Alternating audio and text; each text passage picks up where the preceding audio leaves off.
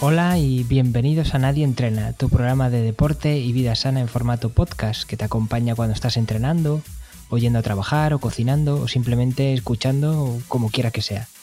Hoy tenemos un poquito de resaco navideño, ¿verdad Pedro? ¿Qué tal? Buenas a todos, pues eh, sí, ya, ya estamos, ya ha pasado Navidad y ya hemos pasado tiempo con la familia, con los amigos. No nos ha tocado la lotería, creo, ¿te imaginas? Ostras, pues no sé, ¿te imaginas que, que nos ha tocado y hemos viajado al futuro y ahora estamos en el pasado? Bueno, no sé, nos estamos liando, no importa. Eh, lo importante es que no nos hayamos pasado estas Navidades comiendo ni bebiendo demasiado, ¿no? Mm, Bueno, o sí, y nos hemos hecho así un poco los remolones, hemos hecho como que no hemos escuchado a Roberto en el anterior episodio y hemos hecho pues lo que nos ha pedido el cuerpo. ¿Qué vamos a hacer? Pues sí, ¿qué más da? Por una, una vez al año no hace daño. Claro, hombre. Bueno, a pesar de ser estas fechas, al menos los ciclistas aprovechan estos días de vacaciones para salir a entrenar. Espera, un Ujú. momento. ¿A entrenar o, hacer ejercicio? Yo creo que aquí tenemos un pequeño debate que luego podemos tratar. No sé qué te parecerá. Bueno, el caso es que, por ejemplo, el día, el día 25, ayer, eh, es uno de los días del año en los que yo siempre recuerdo que más ciclistas ves por las carreteras. Están, yo que sé, bajando todos los excesos que sean, los lujos que se han permitido en las cenas de, de Navidad y Nochebuena. Y, y, por qué no decirlo, también olvidándose un poco de, de tanta familia yendo a, a su bola. No sé si ocurre también con los corredores que aprovechan estos días de vacaciones para ir irse por ahí a hacer rutas especiales o, o no. Uf, pues no sé qué decirte, ¿eh? Porque el, el primero que no ha salido jamás a correr el día de Navidad he sido yo, me parece. Así que no, no te puedo decir si he visto muchos o pocos corredores, pero eh, no sé, quizá correr es menos común que salir en bici. No sé, parece que es más común y además también acompaña en, en casas con críos pequeños porque quizá han tenido como regalo su primera bici o algo así y se suele salir un poco en familia a, a estrenarla. Sí, bueno, también. En realidad el día 25 es el día de- del cine. Los cines están petados porque la gente ya no sabe qué hacer. Eh, por las tardes está ya como aburrida y dice, ¿qué hacemos? Pues vamos al cine. Y hay otra gente pues que si practica deporte, pues simplemente pues se va a hacer deporte. ¿Tú vas a salir el, el día 25 o has salido? Porque esto, esto lo estamos grabando unos días antes. ¿Vas a salir? Sí a no? ver, pues mira, el día 25 se- es lunes. Eh, Bueno, ya está no mirando tengo- el planning. Mm, No lo tengo muy claro, ¿eh? porque además los lunes, por definición, yo descanso. Es muy probable que el día 24 haya salido hasta tarde. No sé, no prometo Bueno, nada, no, no me comprometo a nada de nada. Vale, vale. Y hablando de, y hablando de entrenamientos, ¿cómo, ¿cómo van? ¿Cómo van tus entrenamientos? ¿Cómo va el camino a la, a la maratón de Madrid? ¿Va bien todo? Pues, eh, de momento va bastante bien, lo estoy cumpliendo el plan que tengo y además con muy buenas sensaciones. Eh, en el anterior podcast hablamos de qué carreras teníamos para finales de año y yo dije que ese fin de semana tenía un 5K aquí en mi pueblo, en Bigastro, y en el podcast que está grabado ya y está publicado dijimos, hiciste que me mojase y dije que me hubiese me gustaría o me hubiese gustado llegar a, los 20, en 20 minutos en meta. Y fueron justo 19.59. Así que muy contento porque fue récord mm, mejor marca personal en 5 kilómetros. A 3.58 el kilómetro me salió. Así que yo encantado. Vamos, es un pequeño extra de motivación para, para seguir con el entrenamiento. ¿Ves, hombre de poca fe? Yo sabía que lo ibas a poder conseguir. ¿Los últimos, ¿El último kilómetro estabas ahí pendiente del reloj y apretaste los dientes o, o a lo que salió? Pues un poco a lo que salió, ¿eh? Eh, no, no estuve muy pendiente. Además, eh, estuve simplemente pendiente durante la carrera de ir casi siempre por debajo de, de 4 el 1000. Menos en el kilómetro 3 y el 4 se me fue un pelín, eh, a 4.5, a 4.7, pero como los primeros kilómetros con la salida y demás fueron bastante rápidos, a 3.40 y largos, pues tenía margen. Entonces, pues sabía que iba a rondar los 20 minutos. No sabía si un pelín más, un pelín menos. Y al final pasé por meta en justo, ¿eh? eh 19.59 con 7 décimas. Así que encantado, encantado, encantado. ¿Y tú qué tal? ¿Qué tal, Pablo? ¿Cómo va ese camino hacia la Silvestre?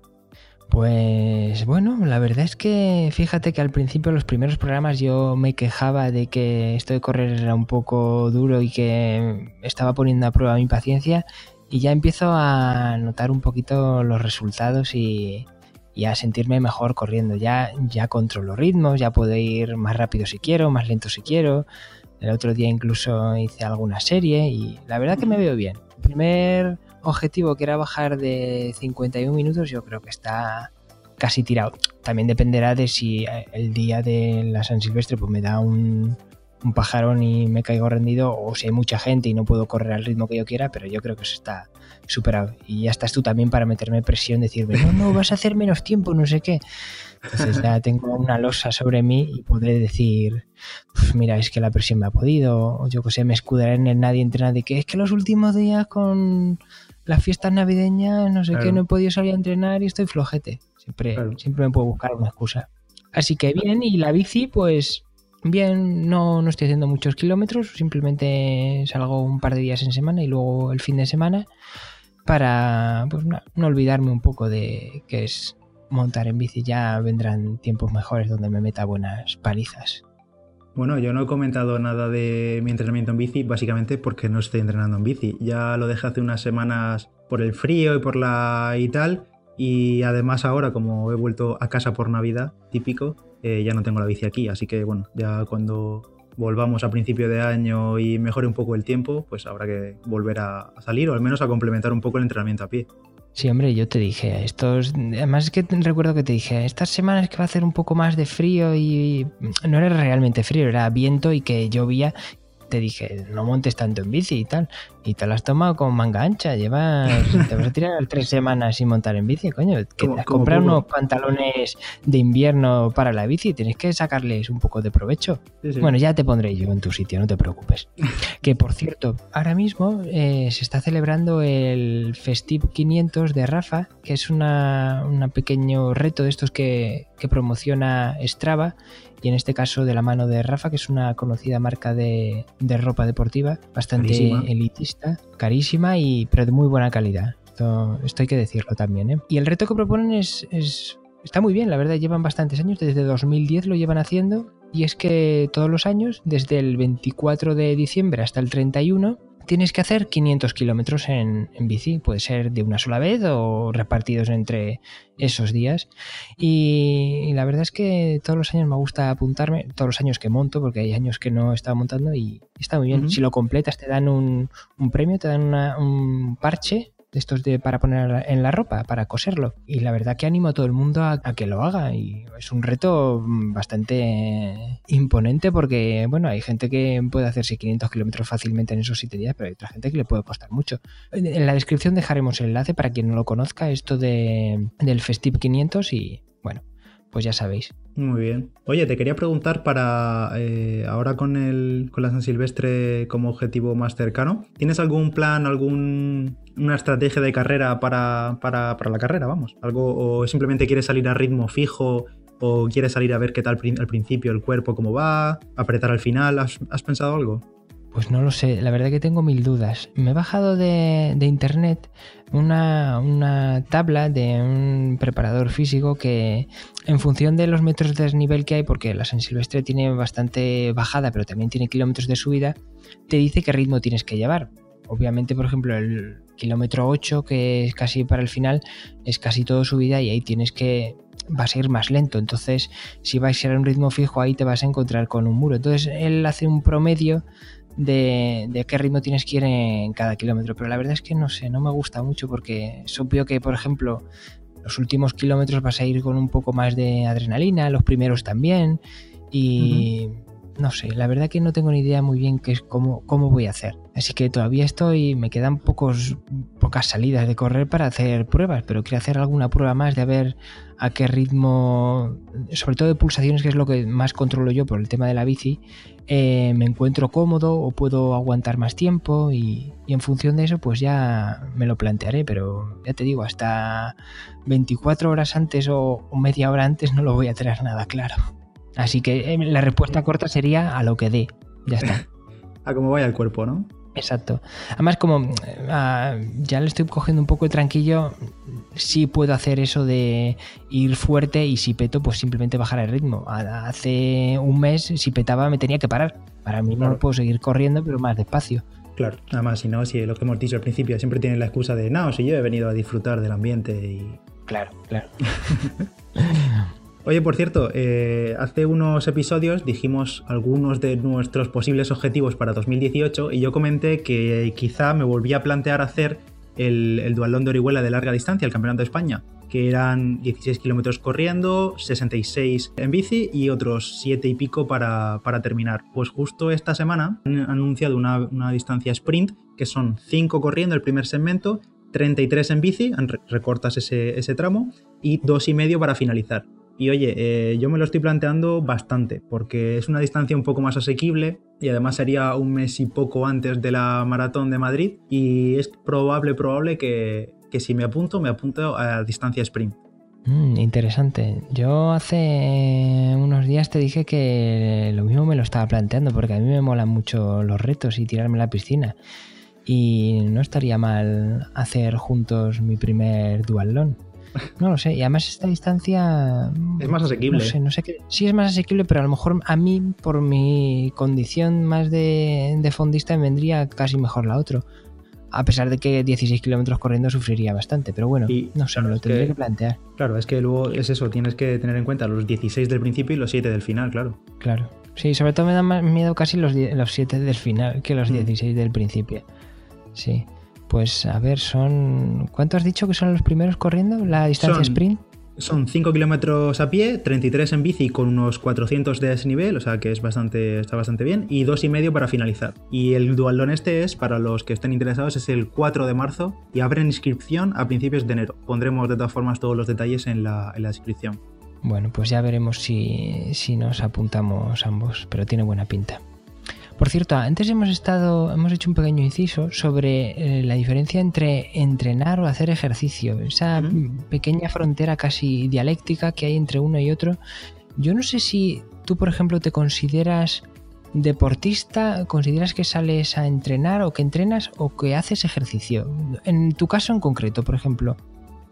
En mi caso en concreto, yo creo que entreno. Yo creo que eh, en su día empecé haciendo ejercicio y ahora entreno. Para mí la principal diferencia entre ambos términos es que hacer ejercicio es hacer cualquier cosa que, suponga, que suponga un poco moverse, ya sea ir al gimnasio, hacer, eh, yo que sé, jugar al pádel, todo eso para mí es hacer ejercicio, pero pasa a ser entrenamiento cuando hay planificación. Yo creo que la clave está en la planificación y en una rutina, tener un objetivo, ya sea personal o ya sea una competición, y entrenar para mí supone eh, planificar hasta ese objetivo, planificar para, para, progresar y para mejorar hasta cumplir algo.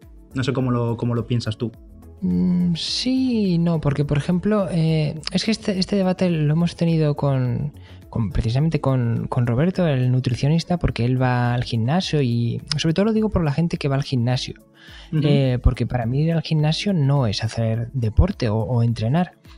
Porque también existe la, frontera entre entrenar y hacer deporte. Porque a lo mejor puedes entrenar yendo al gimnasio porque tú te, tienes una planificación de, bueno, unas series para hacer con diferentes pesos y, quieres a lo mejor pues darte un plazo de, oye, pues mira, yo quiero ganar eh, no sé cuántos kilos de músculo o perder no sé cuánto de grasa o levantar tanto peso de, con tal máquina pero no lo veo como un deporte porque no hay unas reglas ni hay una competición en el caso del gimnasio. Por si la hay, depende, dependiendo, hay competiciones, claro. Pero entonces es, fitness. Eh, o sea, es quiere decir, ya es un deporte en concreto, pero la gente que normalmente va al gimnasio no va para competir. Por eso, para mí, para mí eso es hacer ejercicio. Ya, ya, pero, pero puede haber un plan de entrenamiento y una planificación, pero no ser deporte en este caso en concreto que te digo, por eso. Eh, y, hay mucha gente mm, que se ofende porque les digo que ellos están haciendo ejercicio, que no es deporte y se ofenden. Y en realidad no es nada malo, simplemente pues que el deporte lo veo como pues eso, que hay unas reglas más o menos establecidas, porque yo, por ejemplo, cuando voy eh, con mi grupeta a montar en bici, obviamente no hay unas reglas salvo las que nosotros podamos pactar o ni siquiera, pero también hay un pequeño o gran espíritu de competitividad, aunque seamos amigos, siempre te picas, te terminas picando. En el caso del gimnasio, como es algo tan individual, mejor puedes hacer un pequeño pique con un amigo tuyo, quien levanta más, menos, pero no, yo no lo visualizo así, no sé qué pensarán nuestros oyentes. No sé, y es que eh, hay como tres términos, tres barreras. Entrenar, según tú, entrenar, deporte y ejercicio. Eh, yo creo que deporte sigue siendo ir al gimnasio y sigue siendo hacer una actividad que no esté reglada o que no tenga eh, leyes, por así decirlo. Para mí la gran diferencia está en entrenar y hacer el ejercicio. Entrenamiento es eso. Para mí es rutina, crear una rutina sea o no con planificación, pero una rutina en la que tú quieres mejorar tu rendimiento en una disciplina concreta. Ya, quizá, quizá ahí está la clave, en querer mejorar el rendimiento, porque hay gente, por ejemplo, imagínate, un señor, un dominguero que sale todos los domingos a correr por el parque 30 eh, minutitos. Y a lo mejor no quiere mejorar, simplemente quiere perder peso, no lo sé. Perder peso no sería deporte, ¿no? Perder peso como simplemente eh, hago ejercicio porque quiero perder peso. O sea, y por eso salgo solo, pues, por ejemplo, los domingos obviamente eh, no, le va a ayudar mucho porque tiene que complementarlo con una dieta o, es que en mm. realidad el gasto calórico de salir solo un domingo no va a tener incidencia sobre su peso, pero hay mucha gente que hace eso. Sí, quizá en ese caso yo eso sí que lo consideraría ejercicio, sin llegar a ser entrenamiento. Simplemente porque aunque hay una rutina de ser domingos, no hay como no hay una periodicidad más más frecuente, no sé. No sé cómo explicarlo, pero para mí en ese caso sería hacer ejercicio. Ya.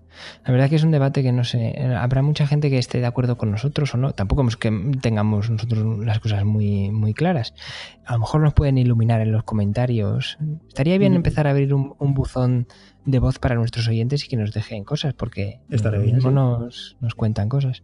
Y hablando de esto, me gustaría que contar algunas batallitas, ¿no? Porque ya va siendo hora. Batallitas que hayamos tenido o anécdotas con el frío o, deportivas del tipo que sean. ¿Tú tienes alguna, alguna batallita que contarnos? Yo creo que sí. Uh, pues la verdad, cuando me, cuando me dijiste que pensas alguna, eh, me quedé un poco en blanco porque yo soy de los que cuando entrena, cuando corre, eh, suele ir solo, por horarios o por, no sé, por libertad, suele, ir solo. No sé, solo parece que no me ocurren demasiadas cosas, pero pensando, eh, cuando corrí la maratón de Murcia, sí me he acordado, bueno, la más típica, cómo yo me enfrenté al muro, porque yo me di con el muro, pero vamos, me di de cabeza con la frente. qué es eso del muro, para quien no lo sepa. Porque claro, yo como ciclista puedo entender más o menos su sentido metafórico, eh, pero no lo conozco concretamente. Por el contexto puedo entenderlo, pero no sé lo que es. Sí, pues eh, el muro o el tío del mazo, que creo que el tío del mazo también es un término muy ciclista. Sí, eso sí. Sí, sí, pues eh, corriendo también, también se, se, utiliza. Y es básicamente cuando llega a ese punto en el que literalmente como si te dieses con un muro. E imagina que vas a un ritmo concreto, vas bien, vas fresco y vas bien eh, físicamente y tú piensas, coño, qué bien voy. Y de un momento a otro no sabes qué ha pasado, pero te encuentras con que, con que el cuerpo no funciona, con que vas mucho más lento de lo que ibas eh, tres minutos antes, literalmente, y, no puedes con tu alma. Y eso se suele asociar mucho al muro del kilómetro 31, 32 de la maratón, que suele ser ahí como la distancia límite donde a la mayoría de corredores se le, se le aparece este muro. Ah, es curioso. Ya, ya, me sonaba a mí que había como una distancia concreta en la, a partir de la cual había como un momento de, crisis, que luego se sale. Sí, sí, no. bueno, depende mucho del nivel, pero durante el entrenamiento de la maratón de esa distancia no se suele pasar. Incluso hay muchos corredores que ni siquiera llegan a esa distancia entrenando a 30 kilómetros. Yo, por ejemplo, mi tirada más larga fue de 28 kilómetros. Llega ese punto en el que hay una, confusión de no sabes qué va a pasar con tu cuerpo a partir de esa distancia. Y, no tiene por qué pasar nada, es decir, eso al final es un poco, también depende del entrenamiento del, propio corredor, pero eh, a mí me ocurrió, en mi caso me ocurrió. Claro, claro. Hombre, en, casi cualquier deporte, al final nunca se entrena eh, la misma, el mismo recorrido, en las mismas condiciones o la misma intensidad que en la prueba definitiva, porque si no sería un estrés para el cuerpo excesivo. En ese... ¿Y qué kilómetro fue exactamente el paso? Pues básicamente yo empecé la maratón y iba más o menos a ritmo fijo de 5 minutos el kilómetro. Es decir, era para un tiempo en meta, hubiese sido de unos 3 horas 30. Y yo, pues como un reloj, 5, 505, 5, así. En el kilómetro 29 iba a ese ritmo y en el kilómetro 30 pasé a ir a 5.30. Y yo seguía yendo bien, pero bueno, 5.30. En el kilómetro 32 iba a 6 el kilómetro. Y en el kilómetro 39, estaba mirando los ritmos de Strava ahora para comprobarlo, iba a 7.50. O sea, yo miraba el reloj y decía... Oye, que andar rápido no, no es correr, ¿eh? no, no, y yo decía, yo miraba el reloj y yo decía, ¿cómo puedo estar yendo a 7.50 si no me da la vida y yo ni entrenando ni trotando voy tan lento nunca? Y es que yo no, yo no comprendía lo que pasaba a mi cuerpo. Yo creo que jamás, jamás he estado tan cansado y tan agotado en mi vida. Pero era, ¿Pero era te pasó por la cabeza abandonar o, o echar a andar? ¿Andaste en algún momento o era un trote así muy, muy cansino? Bueno, eh, desde fuera habría que verme. Yo desde dentro parece que me iba la vida por trotar, pero sí, sí, iba, iba medio trotando y además, eh, menos mal que iba mi, mi amigo, mi compañero Sergio, Sergio Cayuelas, que se metió, me acompañó la segunda media maratón y va tirando de mí en esos últimos kilómetros. Yo siempre le agradeceré a él que si no llega a ser por él, yo probablemente no hubiese acabado. Además, hubo un momento que fue como en el kilómetro 40, 41, que ya era como, era como una, recta, una recta enorme que ya iba a dirección meta y me paré nada, un segundo porque que no me daba la vida y me apoyé en las rodillas un poco y es que yo era que nada, que me quedo aquí, que me quedo en el 41, pero no, no, gracias a él un poco me ti- tiró de mí y al final pues nada, llegamos a meta eh, en 3 horas 59. Al final, bueno, el objetivo principal cuando yo me planteé la maratón seis meses antes era bajar de 4 horas y disfrutar. Disfrutar no disfruté porque eh, sufrí un poco, pero oye, bajé de las 4 horas al final. Hombre, pero luego esto se disfruta en la memoria, no sé, me parece bastante, bastante épico que ahí que en el 41 estuviste a punto de retirarte, me parece una bonita historia para ser tu primera maratón. Sí, a ¿no? pesar Sí. de que tengas ese recuerdo agrio, pero también es dulce eh, la memoria cuando... mm, De hecho, no sé, las mejores anécdotas son las que has sufrido, pero al final luego las has conseguido, ¿no? Sí, sí, sin duda. Sí, yo por eso mismo yo creo que es una carrera que eh, recordaré toda mi vida. Ya no solo por ser la primera maratón, sino por cómo fue. Entonces, pues, en el momento de llegar a meta, pues sí dices, "Pf, yo esto no lo repito más en mi vida porque no, porque yo no quiero sufrir más. Pero luego, claro, al día siguiente, a los dos días, piensas, piensas todo lo que ocurrió durante la carrera. eh, te da tiempo a pensar mucho. Es una cosa de la que me di cuenta que durante la maratón Claro, al final son tres horas, cuatro horas corriendo. Y a mí me dio tiempo como a pensar muchísimo y además en cosas totalmente random que no tienen nada que ver con la, con la carrera. O sea, yo la primera media maratón, Me dejado Oye. abierto el gas. no sé, me dio tiempo a pensar muchísimo. Y eso son cosas pues, que te vas dando en cuenta conforme pasan las semanas, incluso los meses. Porque yo recuerdo que eh, la crónica de mi maratón, que la dejaremos también en la descripción, la escribí, la publiqué un año después. Y aún así seguía sacando detalles y recordando cosas de la carrera. Así que eso, un bonito recuerdo contra el muro y de cómo fue una carrera durilla así. Que me- ha gustado, me ha gustado. Porque ya, mm, mira que me lo has contado, pero nunca con tanto detalle. Así que me ha gustado Y en tu escucharlo. caso, ¿qué tal? ¿Hay alguna...? Bueno, claro, tú seguro tendrás anécdotas a, a porrillo. La verdad que sí, soy bastante batallitas. Pues mira, ahora mismo, no sé, como está haciendo frío así relacionado con el frío, tengo una que no fue especialmente en una fecha fría, fue en mayo creo que es, en la marcha a los lagos de Covadonga, que todo el mundo conocerá, de hace años, no sé qué año fue, creo que fue 2009. Eh, fue, fue un año que llovió muchísimo, o sea, desde la salida, que además nos presentamos allí, fui con dos personas más, eh, nos presentamos como media hora antes para coger más o menos un poco buena posición, pues desde media hora antes de la salida, lloviendo. Ujú. Y todo el día lloviendo. Porque claro, eh, en Asturias tiene que llover. Y la verdad es que mm, fue bastante bien. A mí la lluvia me gusta y si hace un poquito de fresco, pues me va bien. El caso es que bueno, no me molestó mucho. Además me encontré bastante bien. La única vez que he subido el puerto de los lagos fue, ha sido esa vez. Y como iba pues muy bien de forma y enchufado, pues casi ni, ni lo noté duro. Claro, es una barbaridad de puerto, pero todo depende de cómo lo subas y, y en qué contexto lo subas. Y por eso no se me hizo excesivamente duro. Hice más o menos buena posición, creo que hice el 25 o por ahí, no recuerdo bien. El caso es que, claro, yo llegué arriba y ahí está el habituallamiento y tal. Uno de los habituallamientos, yo me puse a comer y a esperar a mis dos amigos. Entonces, claro, uno llegó más o menos pronto, pero a lo mejor, yo qué sé, tardó media hora y otro un poquito más. Caso que cuando yo quise bajar, porque tienes que bajar, no podía, no podía porque al estar empapado y el frío que hacía, que no era mucho frío, pero al, al estar empapado todo el día, pues estaba absolutamente mm, tenso el, todo el cuerpo, acalambrado, yo no sé de qué manera, pero decía que no, que yo, que a mí me tenía que ir a buscar a alguien allí, porque yo de allí no podía bajar, porque es que no, no me podía ni mover. O sea, era, era incapacidad absoluta para poderme hacer cualquier movimiento porque los músculos estaban tensos de, de- buscando el poco calor que pudiese existir. Eh, me puse a bajar un poco después de convencerme mucho. Bueno, fíjate lo que ocurrió que empezó esto, estoy empezando a recordarlo ahora. Raúl, que es la persona con la que bajé, Raúl García, él también iba con frío, pero claro, había estado esperando menos tiempo que yo. Mm, Dijimos, bueno, vamos, pues vamos a, intentar abrigarnos de alguna manera. y rebuscando las papeleras encontrábamos papel de periódico, pero en las papeleras que estaban manchadas de, mil mierdas y nos lo metíamos en el cuerpo para, para absorber un poco el sudor y el, bueno, no, el sudor no, era lluvia, lo mojados que estábamos y para abrigarnos un poco. Pues ahí rebuscando en las basuras, pues más o menos nos pudimos abrigar un poco y empezar a bajar. Claro, el problema está que es que es un puerto con rampas del 17 y 18% que tienes que apretar mucho el freno. Y si tienes las manos heladas, no puedes apretar lo suficiente. Y es peligroso porque además también la carretera estaba mojada. Entonces, claro, bajando ya el, primer kilómetro me paré y dije que, no puedo. O sea, que no puedo, que me quedo aquí, que ya me vendrá a buscar alguien. Yo qué sé, prefiero tirarme aquí en el suelo, medio morirme de frío de una hipotermia y ya cuando termine la marcha, digo yo que alguien de la organización me bajará de alguna manera. Joder. El caso es que aquello, claro, no tenía ni pie ni cabeza porque hay mucha gente y, no se van a poner a bajar a todo el mundo que tenga frío. Entonces, bueno, tiré un poco de épica y de, esa cosa que tienen los ciclistas que dices que tienes que ser autosuficiente, pues, pase lo que pase. Y dije, pues nada, tendré que bajar, mm, pase lo que me pase, aunque me despeñe y me mate, pues nada, tendré que bajar. Y al final, pues sí, terminé bajando, muertísimo de frío. Y es una de las veces que peor lo he pasado, pero lo recuerdo, lo recuerdo bien. Madre mía. Y esa es la anécdota. Vaya odisea. Sí, sí, sí. No me acordaba yo de eh, ir rebuscando en la basura eh, periódicos. Allí como un por Dios, madre mía.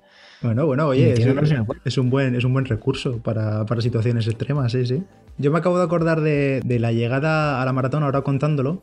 Y una cosa muy curiosa que me pasó fue que, bueno, yo llegué a la, a la meta, reventado, y era justo que al llegar a meta había como unas escaleritas para bajar a la zona del avituallamiento. Unas escaleras que serían como máximo 5 o 6 escalones, ¿eh? no, sería, no sería más.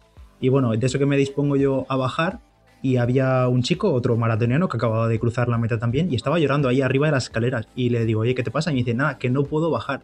Entonces me dijo, venga, eh, le, dije, venga, eh, brazo al hombro. Y bajamos, imagínate la escena los dos medio cojos y bajando las escaleras como uno, era el apoyo del otro. O sea, eso fue un show. En fin. Un show. a, saber cómo, bueno, al día siguiente yo estaba muerto de, las piernas, pero a saber cómo estaría él. En fin, si sabe quién es, pues oye, un saludo, porque yo no, ya no supe de más de él. Vaya. Bueno, y ahora cambiando de tema, mm, las lazadas de las zapatillas, que yo cuando empecé a correr tuve algún inconveniente y es que como estrené zapatillas nuevas y y era un novato absoluto, pues tuve que parar en el mismo día, el mismo entrenamiento, como siete veces, atarme los cordones. Coméntanos un poco qué opciones hay para la gente que, como yo, sea un poco vaga y no quiera estar atándose y desatándose con dos lazadas cada vez que quiera salir a, correr. ¿Cómo funciona esto de los cordones rápidos o de, o de cierre rápido y sin lazada? Y bueno, explícanos un poco. Pues a ver, eh, yo creo que prácticamente todo el mundo deja sus zapatillas con, con los cordones que vienen de fábrica, con los cordones normales. Sí que es verdad que hay que hacerlo un doble nudo porque si no sí que es común que te pase lo que te pasó a ti, que se, desate el, si haces solo un nudo. Pero eh, existen en el mercado lo que son como cordones elásticos o cordones de, de, atado rápido que se llaman, aunque suelen ser más comunes entre triatletas que entre corredores, pero bueno, lo puede utilizar cualquiera son más comunes entre triatletas porque principalmente simplemente es meterte la zapatilla como si fuese un calcetín y apretar el, cordón. Al final el cordón son como los cordones de, que van por bloqueo por muelle, entonces tú simplemente estiras y se queda bloqueado, pero como son ligeramente elásticos, se ajustan al pie un poco, entonces se ajustan al empeine.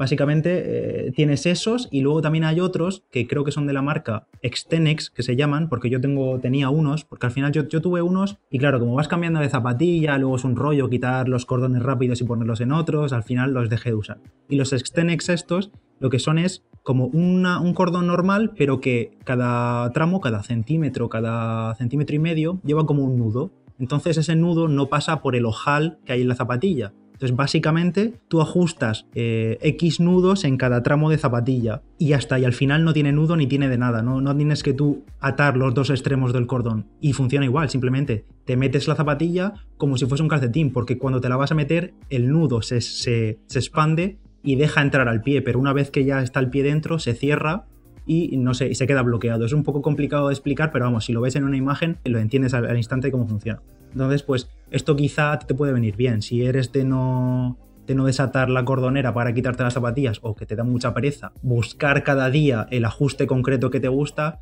pues eh, lo puedes poner. Y además son muy baratitos, creo que valen como 10, 15 euros Así que es un, es un buen regalo además. Claro, es que yo también veo un poco complicado el tema de cuánto me tengo que apretar o, de qué manera incluso, porque claro, si me aprieto mucho, lo que pasa por el tipo de cordón que tengo yo ahora, porque me dijiste que hay otro tipo de, atadura, es que me aprieta demasiado el empeine y luego eso es un problema.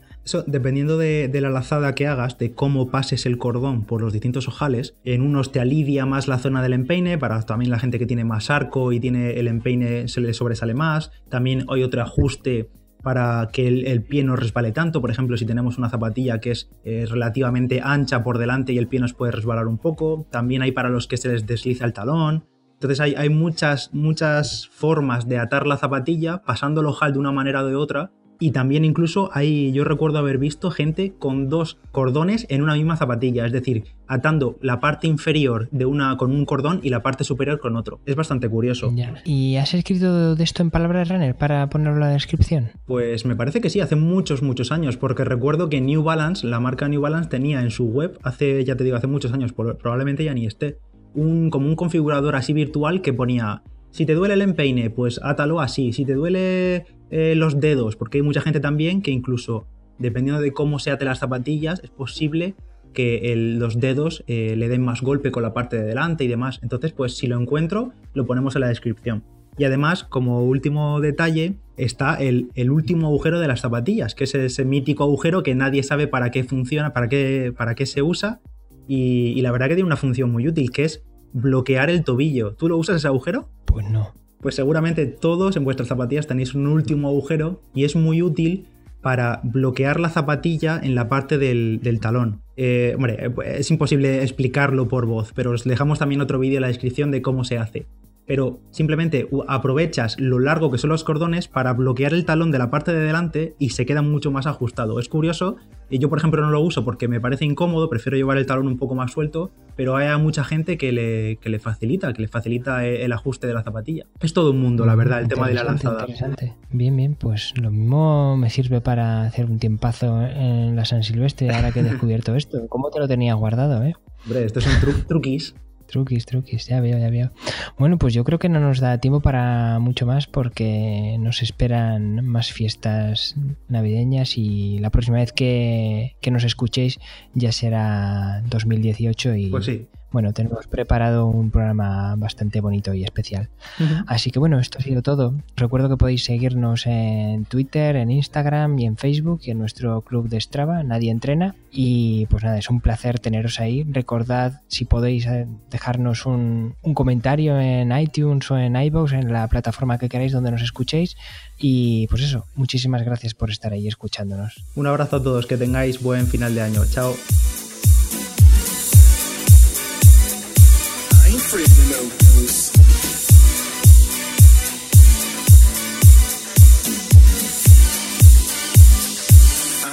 of no ghosts.